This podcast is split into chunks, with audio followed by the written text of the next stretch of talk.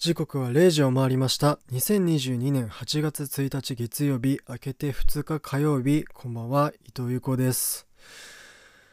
はあ悲しい無気力。なんか全部やだ。東京ドーム見に行きたかったなぁ。本当に。キングの抽選外れました。クルピナッツもあの先行応募しようと思ってたらもう期間が終わってました。やらかしました。伊藤優子です。まあけどあのまだ一般発売がね先着なのか分かんないけどもあることを信じて待ってますね。今週はそんなこと言いつつも水曜日のカンパネラ水管のねワンマンにも参戦しますのでねえー、気持ち切り替えて今夜もやっていこうと思います。今夜も最後まで1時間よろしくお願いします。有効伊藤プレゼンツボヤージュ。改めましてこんばんは伊藤優子です。毎週この時間は有効伊藤プレゼンツボヤージュをこの後深夜1時までの1時間お送りします。よろしくお願いします。えー、この放送はブリスベンゴールドコーストに向けた 4EB ラジオ 98.1FM 4EB のホームページでは国内外問わずインターネットがあれば世界中どこでも聞くことができます。4EB ラジオ公式サイトでは放送終了後アーカイブも配信されますので聞き逃した方はぜひそちらでお聞きください。英語で 4EB ラジオと検索すればおそらく一番上に出てくるはずです。えー、番組インスタグラムでは、えー、生放送時代の配信アーカイブ、放送後期をアップしています。ぜひフォローしてください。英語で有効意図プレゼンツボヤージで出てくるはずです。内容を見れば判断できると思います。この間ね、あの、インスタの方でその、アーカイブの聞き方とか、生放送の聞き方も、あの、固定ストーリーズみたいなのあげたので、それそちらでわからない方はぜひチェックしてみてください。そして、えー、この番組では留学においての質問や放送を聞いてのリアクションメールを何でも募集します。メールアドレスは、ボヤージキャスト21 at gmail.com、ボヤージキャスト21 at gmail.com までお送りください。voyagecast21 at gmail.com です。いつでもね、あの、送ってくれたら次の放送で読みますので、ぜひどんな内容でもどしどし送ってください。よろしくお願いします。はい、あのー、先週ね、そうね、あの、なんかサッカの話だとかあとはなんだ友達の妹の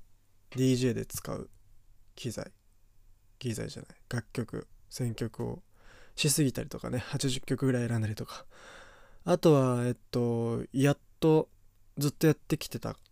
まあその海外生活とかを話すコーナーの名前が決まりましたね。解雇中ということで。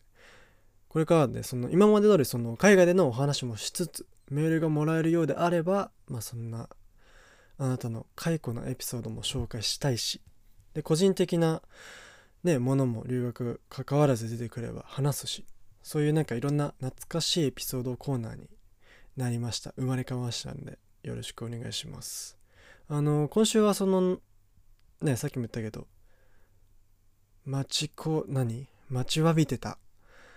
水曜日のカンパネラのライブに行くんでね、あのー、後半は水管特集といいますか、曲かけていきますんで、お楽しみに。はい。あのー、最近ね、よく墓の動画を見るんですよ。ハマってて。で、あの、まあ、墓っていうのは、ニュージーランドのマオリ族の民族舞踊で、で、まあ、有名なのはそのラグビーの、ね、ニュージーランド代表オールブラックスが試合前にあの夜あれあれが墓なんだけどあのその中そのなんつうのリスペクトしてる中でこう戦の前に体を叩いて鳴らして足踏みして方向して相手を煽るっていう舞ででまあ本来はその戦いのみならず、まあ、儀式での使用をするわけですよ。まあ、歓迎だったりお別れだったり式典の時だったりまあさまざまな場所で扱われる向こうではごく一般的な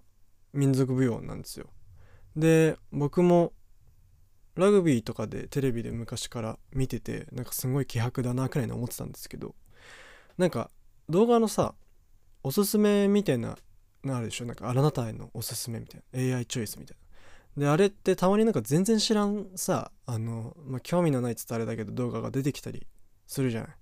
でたまにはなんかこんなんどうすかみたいな。でそれで出てきてそのまあ12分ぐらいのその試合前のやつがね。でその AI のチョイスがこう期したんだよね。そのなんか気になってさ見てみたらさすごい動機が激しくなってなんか自分の中が熱くなってさなんかポジティブな熱さっていうかやってやんぞっていう。まあ別にその何をやるっていう相手も別にいないんだけどその時やってたその作業とかわーってなってやってでそのそこから派生してさ他のはどんな感じなんだろうって思って調べてみたら結婚式のね墓とか卒業式の墓とかまああとは亡くなった先生に捧げるその高校の全校生徒の墓とかがあって本当にねさまざまなシチュエーションでやってるわけ。でその同じ踊りでも全部違う感情が乗っててそれがちゃんと見てて分かるというか汲み取れるし伝わるわけ。でそれになんかその感動しちゃってさ。オーストラリアでもそういうのあったらよかったのになって。なまあもしかしたらあったのかもしれないけど聞かないから。僕のとこではなかったから。もしかしたらアボリジニの民族の舞踊ももしかしたら全然あると思うけど。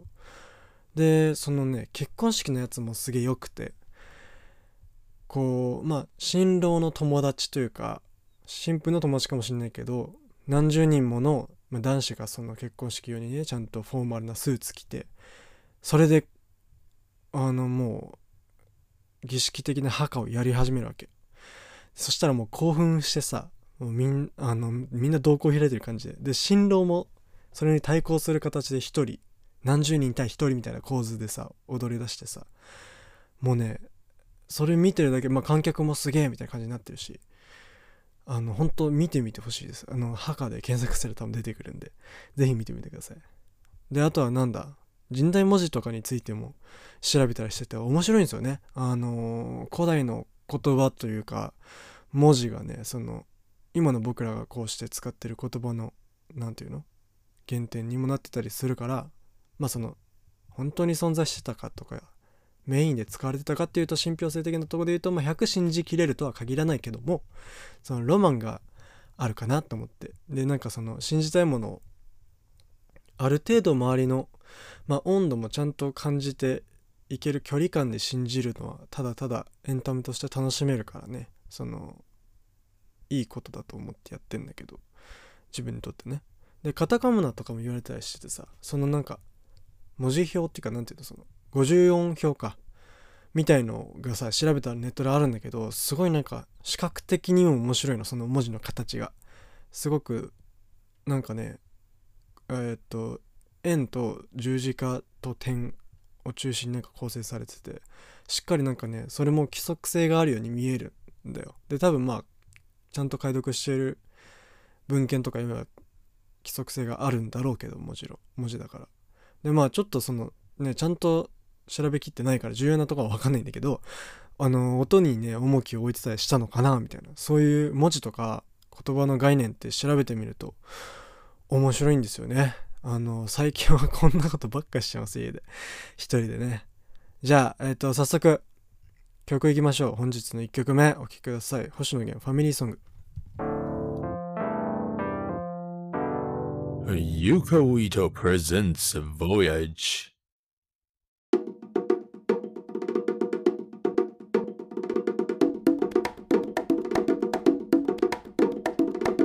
Yuko Ito presents Voyage. お送りしたのは星野源ファミリーソングでした。お聞きの放送は 4EB ラジオ 98.1FM 有効伊藤プレゼンツボヤジ伊藤有効がお送りしています。あのー、先週さなんか一人でラジオというかまあポッドキャストも含めてやることって変なのかなみたいな意味あるのかなみたいな話を少しテーマとして掲げて話してた時間があってさ。であの後まあ自分でまあなんていうの自分でさ1時間番組にしてから編集して BGM とかさつけて局に送ってからさ考えててさなんで俺はこれをやってるんだろうみたいな。なんでこんなことをするんだろう自分はっていうふうに思ってて。でまあ自分の中でも一番外出てきたのはただやりたいからってことで自分がラジオ好きだから。そして聞いて救われてきたのもあってなんか俺もそっち側に行きたいっていうのがその時一番最初にラジオ聞いた時に来て感情で。でまあそういった意味でも、まあ、自分はもともとそういうなんていうの表に出たい人間なのかなとも思いつつなんか表現したいやつなんだろうなっていうふうに今自分では解釈してて。でこうして今はねそのブリスベンでたまたま大学で引っ越した縁でさ出会った人と、まあ、4B ラジオで番組制作に携わらせていただくっていうことになってで組織のまあ携帯上ボランティアだけどまあいわゆる自分が目指してたそっち側川の反対側を、まあ、一話いち早く体験したかった僕にとっては格好の機会だったしまあ聞く側ねの自分が、まあ、完全に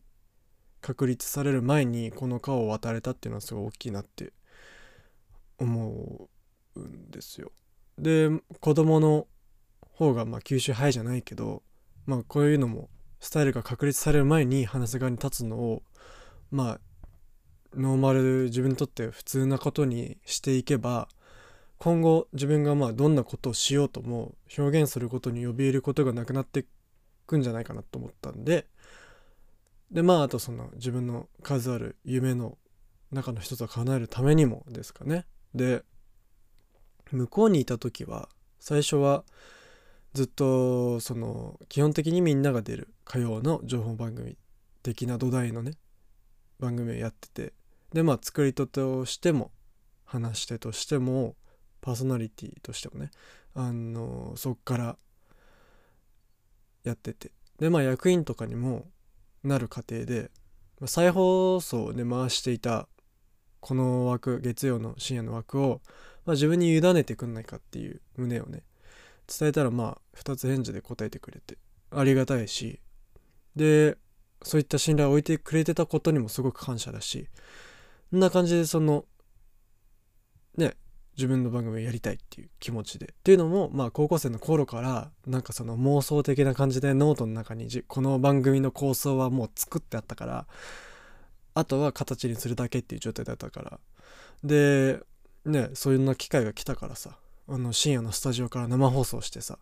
やってて初期の頃はね。でまあすぐ日本に帰ることにはなってたからあのこうして収録をね生っぽくほぼ編集なしで放送してんだけどその自分はこれから実際何がしたいのかっていうのはまだ全然決まんなくて。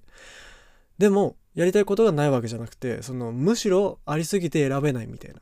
ところもあってさ。ほんとたくさんやりたいことがあるから。まあその規模は様々だけども。でだからその分なんか注げる情熱がそれ一本でややろうと思ってる人にはかなわないのかなとか。いやそんなことないよ。戦いじゃないんだから。とかなんかいろんなことを考えてんだけどそれでもその中にゴールとして一つあるのが僕は「オールナイトニッポン」のレギュラーのパーソナリティになりたいから。でそのためには何か自分が誰かっていうのが知られてないと、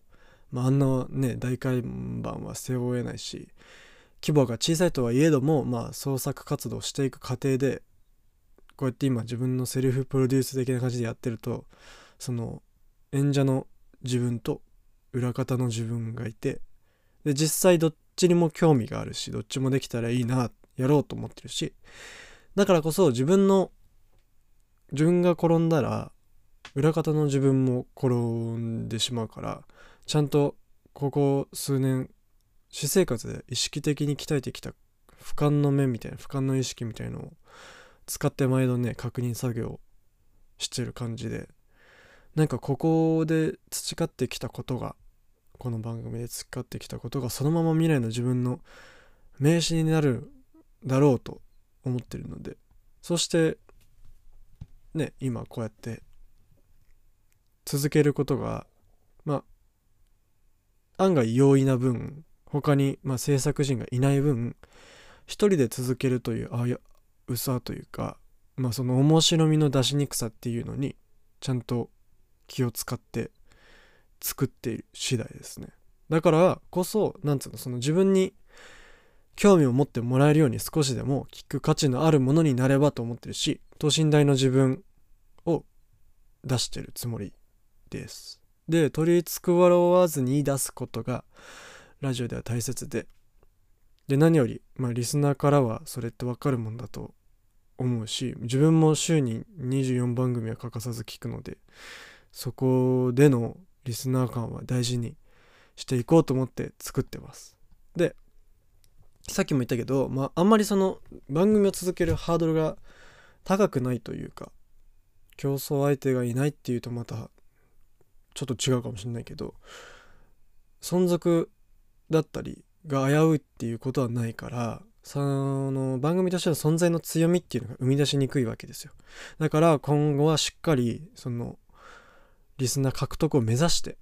やっぱりリスナーがいないと母体が大きくならないのでいろんなことをしていこうかと思います。まあ実現可能レベルはどれも低いもんだけど例えばま自分の高校だったり母校を取り込んでなんか企画してみたりあとはまあ少しずつ力をつけてスポンサーにもついてもらえたらできることも増えますしね。であとはまあ過去音源を YouTube とか Spotify にも上げるって散々年前も話してるけどそれも含めて広報の仕方も考えなきゃだしまあメール1回だけ来たけどそれ以来ないからもっと送りやば送りやすい場所にもしたいしその送れる場所を作りたいし。でそんな感じで先週のねあの1個ちょっと話したワンテーマから今週にかけてずっと思ってたことなんだけどこれからの展望というかねあのでっかい自分の都というか、まあ、土台にしたいからこそ今聞いてくれてる皆さん是非広めたりメール送ったりまだ不続かものですがよろしくお願いします。そんな感じで、えー、2曲目いきますか。源さんのえっと日村さん夫婦に向けてコロナ禍の生活にもなぞらえて書かれた楽曲です。その曲の持つテーマとか雰囲気が今またより一層深みだったりなんかその染みるものになってんじゃないかなと思います。お聴きください。星野源。折り合い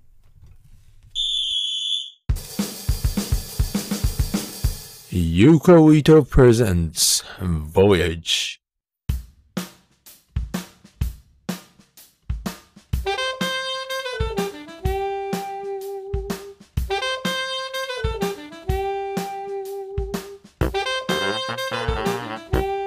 ユカ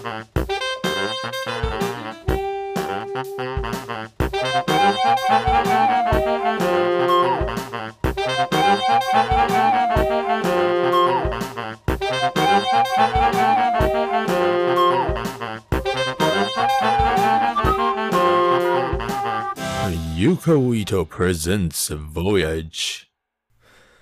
お送りしたのは星野源折り合いでした。改めまして伊藤優子です。お聞きの放送は 4UB ラジオ 98.1FM 有効伊藤プレゼンツボヤジこの番組では海外生活においての質問やリアクションメールを募集します。メールアドレスは voyagecast21.gmail.com までお送りください。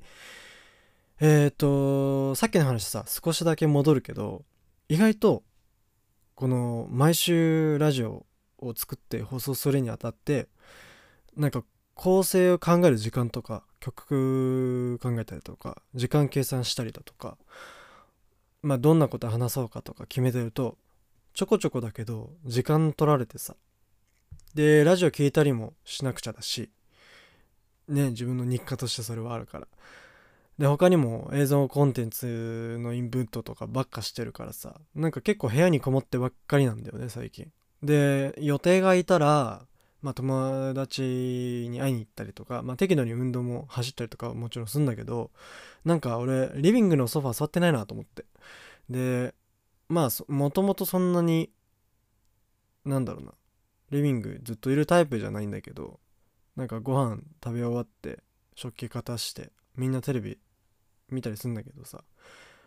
僕はそのテレビ見る優先順位は結構極端に低いわけ。自分の見たい番組があったらまあその時間に見たりはするけどなぜなら、まあ、自分の日々の見たい取り入れたいものが本当に毎日更新されて増えていくから毎日更新のものもあるしで突発的についたテレビ番組とかにはそこまで興味が湧かないというか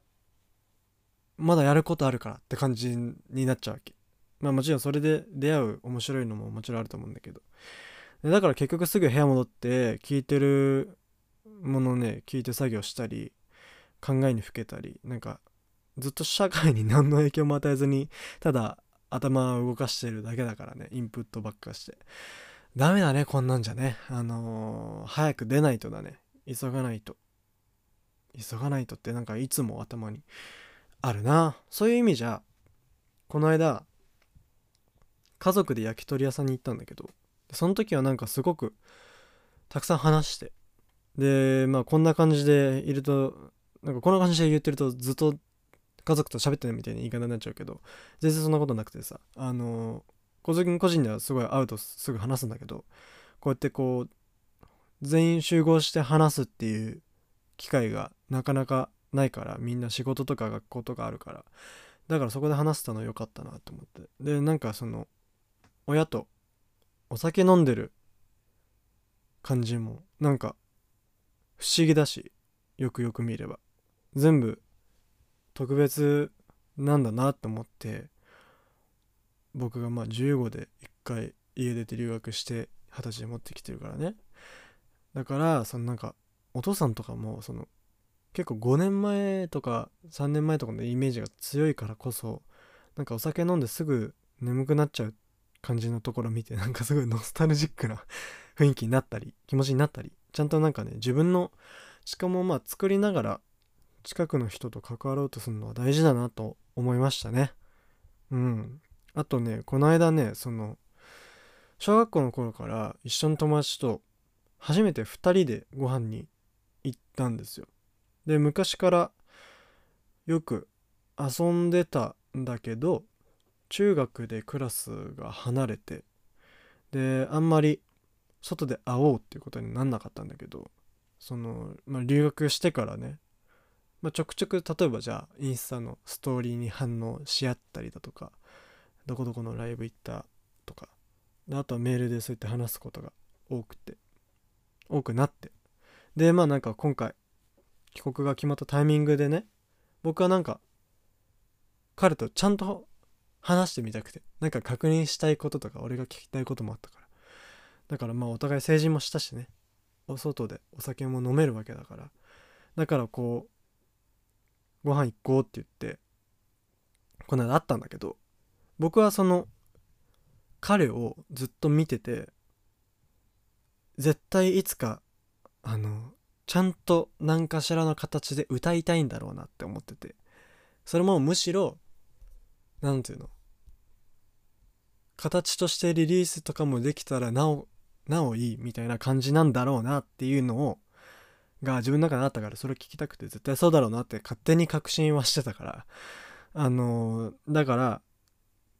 彼はね最近その自分で歌ってるものを公開したり友達となんかやってみたりっていうのをし始めたのがすごく嬉しくてほら言ったじゃんあの 言ってないんだけど そういう気持ちだったから。だから今度その文化祭があるんだけど学校のね。初めてなんていうの野外ステージみたいなのに立つと。やったじゃんって言って。でまあ見に行きたいし多分その時は学校の友達とかが多分楽器やってくれたりするんだと思うんだけどまあ文化祭のステージなかったとしてもなんか俺は彼といつか何かしらを作ってみたいんですよ。でまあ多分音楽とかなんでしょうけども難しいだろうけども素人ながらも、まあ、僕が作って歌ってもらうのかはたまた一緒に作って一緒に歌うのか分かんないけどフィーチャリング的なね。で何らかの形で実現させたいなと思ってます。できれば今年中みんなねどんどん忙しくなっていくから。でその時はこのラジオにも出てほしいなとか思って。で多分ねいい感じになると思うんですよ。で僕がこうやって今までも3人ぐらい呼んでますけどあの呼ぶ人たちはなんかいい意味で番組をこう変えてくれる人とかはたまた逆に同じ波長の人とかだからおそらく彼も合うんじゃないかなと思ってるのでいつかそんな機会があることを楽しみにしてますね。でその時にお互い好きな曲をシェアし合ってねアルバムとかを。で僕はいろいろそのカンサのとかトンミッシュとかも聞いてみてみたいな他もねポロポロ言いながら水曜日のカンパネラもいいよって言ったらもちろんっていうかその彼も聞いてて好きで。でマジいいよねみたいな感じで話してて。僕はそのマイキ君にシェアしてもらってハマったからマイキ君ありがとうっていう感じでね。でこっからの選曲は、えっと、今週のワンマンライブに向けて水管セレクションでお送りしていきます。であの今回はボーカルがその2代目の詩葉ちゃんになってから初の EP リリースミニアルバムねリリースから出た、まあ、対バンツアーってことででまあそのラストがワンマンなんですけど今週僕が行くワンマンなんですけどめちゃめちゃ楽しみなんでその EP ネオンからお気に入りの曲たちを流したいと思います。あのこの曲はねなんだか随所に初代のコム愛を感じる曲ででまあなんかそれを乗りこなしている様が何ていうの？その例えばデブライネがめっちゃ前のシティのレトロユニ着て超似合ってかっこいいみたいな感覚というかあのそんなかっこよさが出てる曲です。ということでいきましょう。水曜日のカンパネラ一寸法師。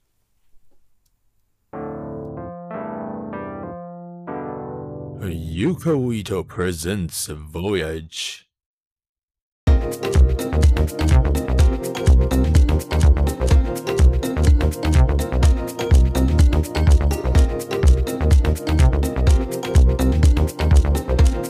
Yuko Ito presents Voyage.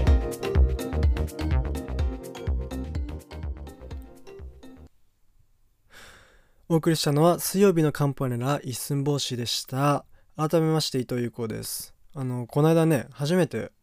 ラジオでメール読まれてさあのこんだけラジオ好きで今までメール読まれたことないんかいって話なんだけどあの内容的にはなんか相談みたいな感じだったからどんな感じでかどんなかなんていうの答えをくれるのかなと思って。で結構10分弱ぐらいそれについて話してくれて。なんかなんて言うんだろうな。まあそんな内容はちょっとプライベートだからここで言っちゃうとあれなんだけどなんか引き締まったしめっちゃ嬉しかった。で聞いててねなんか自分のラジオネームが聞こえるとなんかすごい脇腹がジンジンしました。さあここからはやっと名前が決まり方向性も定まってきたコーナー行きましょう。解雇中。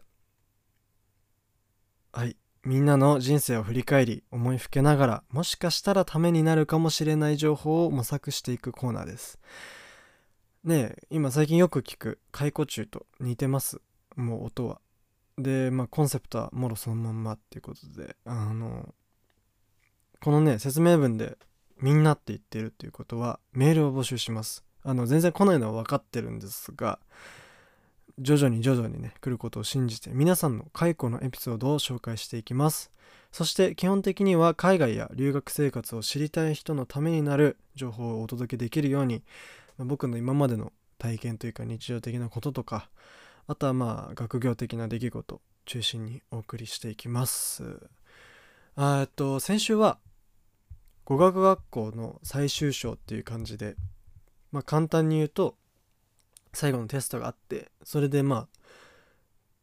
あなん課題点というか要求される点以上取れば自分が予定している入学先の学校に行けるっていうものでまあなかなかハードルは低いっちゃ低いんだけどもやっぱりその来てすぐの、まあ、英語そんなにまだ使い慣れてないというかボキャブラリーもなくてっていう状況で受けたらまあ落ちるよなっていうくらいのレベルでね分かりやすいように言うと。である程度しっかり意思を持って、まあ、勉強に取り組んでいったから、まあ、1回で受かったのはそうなのかなって思います。でテスト自体は IELTS とか TOEFL の感じというかまあ4項目あってさスピーキングライティングリスニングリーディングがあってまあそれの総合点みたいな感じで。でまあ落ちたら次の学期もまあその語学学校にいることになるのででまあそしたらまたその2学期末に同じて同じようなテストをするっていう。でこのねギリ今僕がその1学期だったけどの終盤結構食らってて自分は。っていうのもそのオーストラリアは1月始まりだから中3の3学期全部欠席で早めに統合してで卒業式だけ帰ってくるっていう、まあ、双方の学校とも了解得てて来ててさ。で、まあ、僕からしたらそのまた卒業式に帰ってまあちゃんとみんなとそこでさよならできるからっていう気持ちもあったから。でそれで向こうで頑張ってさ学校行きながら、まあ、もうすぐそんな時期だななんて思ってたらなんか先生がね「君は今帰ったらテスト落ちるかもよ」みたいなことをすごいこう強めに言われて。でなんか拍子抜けしちゃってさ。でその時、まあ、自分も幼いから15歳で。で、まあ、そいつなりにもその時の15歳の有効なりにもその時はちゃんと取り組んでたし、まあ、夜な夜な勉強してたりしてたしさ。サボってもないわけ。でなんでそんねそれでそんなこと言われちゃったからさ。まあ親とかその時いたエージェントさんとかにもこうこう言われてみたいなこと言ったらまあそうだしつつもまあそれでもやっぱりそう言われるならいた方がいいんじゃないかってことになってまあ泣く泣くうん卒業式にも帰ることができずさ。でその先生もあんまり俺が言うことになんか鼻から聞く耳持ってくれなくてさ。なんていうのその自分が説明しようとしたらそれを遮るようにダメって言ってるでしょみたいな言い方をしてくる人で。でなんかすごく悔しくてそれが。でその時にしっかりした英語で伝える能力があればまた違ったんだろうなって思って。でまあ悔しくて外でさそのなんていうの事務室みたいなの出てグラウンド歩いてる時にさあの手に持ってたもの思いっきり地面に叩きつけてさでまああのそれ携帯だったんだけどあのバキバキに割れて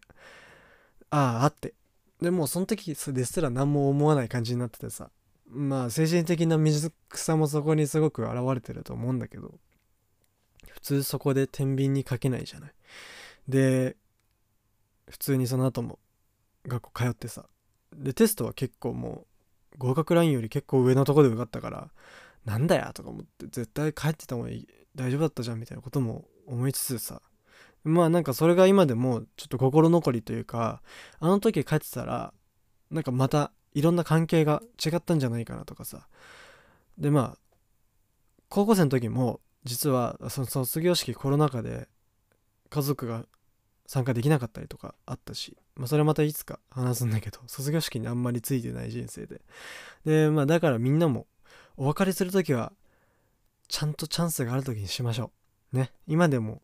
あの先生だけには因縁があるように感じるから俺は。でまあその時にいたのがよく出てくるまあ曽谷さんとタカで。でその2人とねあの3人でお泊まり会とかして、まあ、楽しく励ましてもらいながらなんかこれでいいんだっていう風に言い聞かしてね。まあ実際今こうして話せてるわけだからこうやって一個ねエピソードトークになってるわけだからね。まあ結果オーライなのかなというかまあそうでもしないと逃げ切れないもんですからこっちからしたら。そしてまあ来たる引っ越しの時が来るわけですよ。で曽谷さんとタカはブリスベン内の高校。曽谷さんはもうそれこそその付属の高校にそのままだったからあの2人はブリスベンに残ることなんだなんだけど僕はゴールドコーストって言ってまあえっと少し1時間ぐらい離れたところにある高校にもともと入学するのが決まってたからホストファミリーが変わるわけですよ。引っ越すから。でまあその時はなんかその学校が派遣したドライバーみたいな人が迎えに来てくれて自分の荷物乗っけてで僕を新しいとこまで届けてくれるってやつだったんだけどその中でさまあ新しい環境にワクワクしながら目輝かしてドライバーさんと話しててさあのサッカーが好きみたいだったからで俺もすごい好きだしすんごいサッカーの話したんだけどサッカーじゃねえフットボールって言えっつってめっちゃ怒られてその中で。なんか20分ぐらいそれについて説教されてさ何その地雷ってあの15歳ながらに不服でしたね。そんな感じであのついに新環境新しいホストファミリーの家にね引っ越してここで初めて自分にあのまあ今も兄弟として連絡取ってる。ホストブラザーができるんですけども。この話はまた次回。来週ねあの初投稿の話も含めてお送りしたいと思います。以上解雇中でした。皆様からの解雇のエピソードもお待ちしています。宛先はボヤジキャスト 21.gmail.com までお送りください。はいということで最後の今夜最後の楽曲お送りしたいと思います。えっ、ー、と水曜日のカンパネラ。ね、まあ、さっきも言いましたけどライブに向けてあの、僕の心を燃やすためだけのテンション上げるだけの選曲っていうかいやそんなことないかな。みんなにみんなにも聴いてほしいしああよくば好きになってほしいしどんどん広がってほしいし今すごく流行り始めてるのを感じるからこそあのー、ね好きになってほしい一曲です。こちらもその EP ネオンからお送りしますね。あの、渋谷にはハチ公などさまざまな待ち合わせ場所がある中でなぜかあまり使われてないもやい像をテーマにした楽曲です。このね週末のエンディング感というか漂う哀愁がそのダンスチューンといい感じで混ざってます。お聴きください。水曜日のカンパネラもやい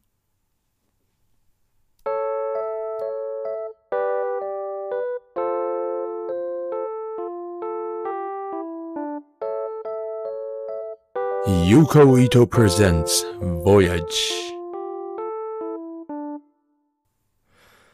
お送りしたのは水曜日のカンパネラもやいでした。オーストラリアはブリスベンカンガルーポイントからお届けしています。4EB ラジオ Yukou ITO presents Voyage。そろそろお別れの時間が近づいてまいりました。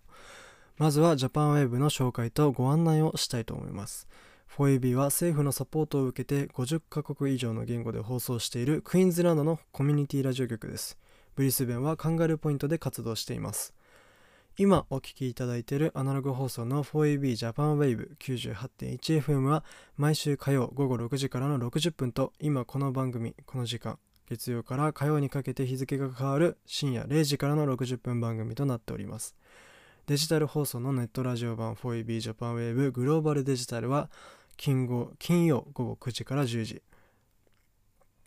そんなオーストラリアで放送している日本語放送ジャパンウェーブのメンバーは全員ボランティアです。ただいま一緒にラジオの番組作りに取り組んでくださるボランティアメンバーを募集中です。ブロードキャスターミキサー操作では番組の生放送および収録を行います。また裏方の仕事としてブリスベンを中心とした地元の情報や日本の情報のリサーチそして原稿作成などを行いますご興味、お問い合わせは 4EBJapanWave 公式 Facebook もしくは e メール 4EBJapan.gmail.com までお送りください。そしてこの番組は海外生活についての質問や生放送を聞いてのリアクションメール、またコーナー解雇中への解雇のエピソードを募集します。メールアドレスは voyagecast21.gmail.com voyagecast21.gmail.com までお送りください。放送後期などを投稿している番組インスタグラムのフォローもお願いします。アカウントは英語で有効糸プレゼンツボヤジで出てくるはずです。はい、ということで、エンディングでございます。あのー、今夜はなんか全体的にダークというかシリアスというか、ね、自分の急にね、あの、番組のこれからどうしようみたいなコンセプトこういうつもりでやってんだみたいな話したりとかさ。ね留学の時の語学学校の最後のダークな 語学学校で最後良くない思い出できてる話とかさ。いろいろしましたけどなんかそれでもこれが本心なんでこういう回もあります。そこも含めて楽しんでいただけたらなっていうふうにも思うんだけどね。この間ね MRI に初めて入ったの。すっげえうるさいのね。うるさいからヘッドフォンしてんだけどそれでもうるさいのね。気づいたら寝てたんだけど。それであのこの間ね花火大会が葉山にあるからって言って俺と父親と妹真ん中の方一人と3人で車で向かったんだけどもうコムに混んでてさあの駐車場が全然ないわけ。でもう止めらんないよって言ってその妹は友達と待ち合わせしたから降りなって言って行ってさで俺と父親だけ2人であの海岸沿いをドライブしながら全然駐車場ねえなと思ってたらドンって聞こえて花火の音だけ聞こえましたね。あの回のかぐや様のあの回の逆。それでなんかもう本当はサウナとか入る予定だったけど全部行けなくなってようやく止められたと思ったらもう終盤でなんか5発ぐらいで終わってさ。でなんか2人でたご飯食べてで最後妹ピックアップしてそんな遠出した花火大会の思い出もできましたね夏になって。お祭りっていうのにだいぶ小学校ぐらいから行ってないからこの夏は行きたいなお祭り。ということで今夜もお聴きいただきありがとうございました。ここまでのお相手は伊藤優子でした。おやすみなさい。また来週。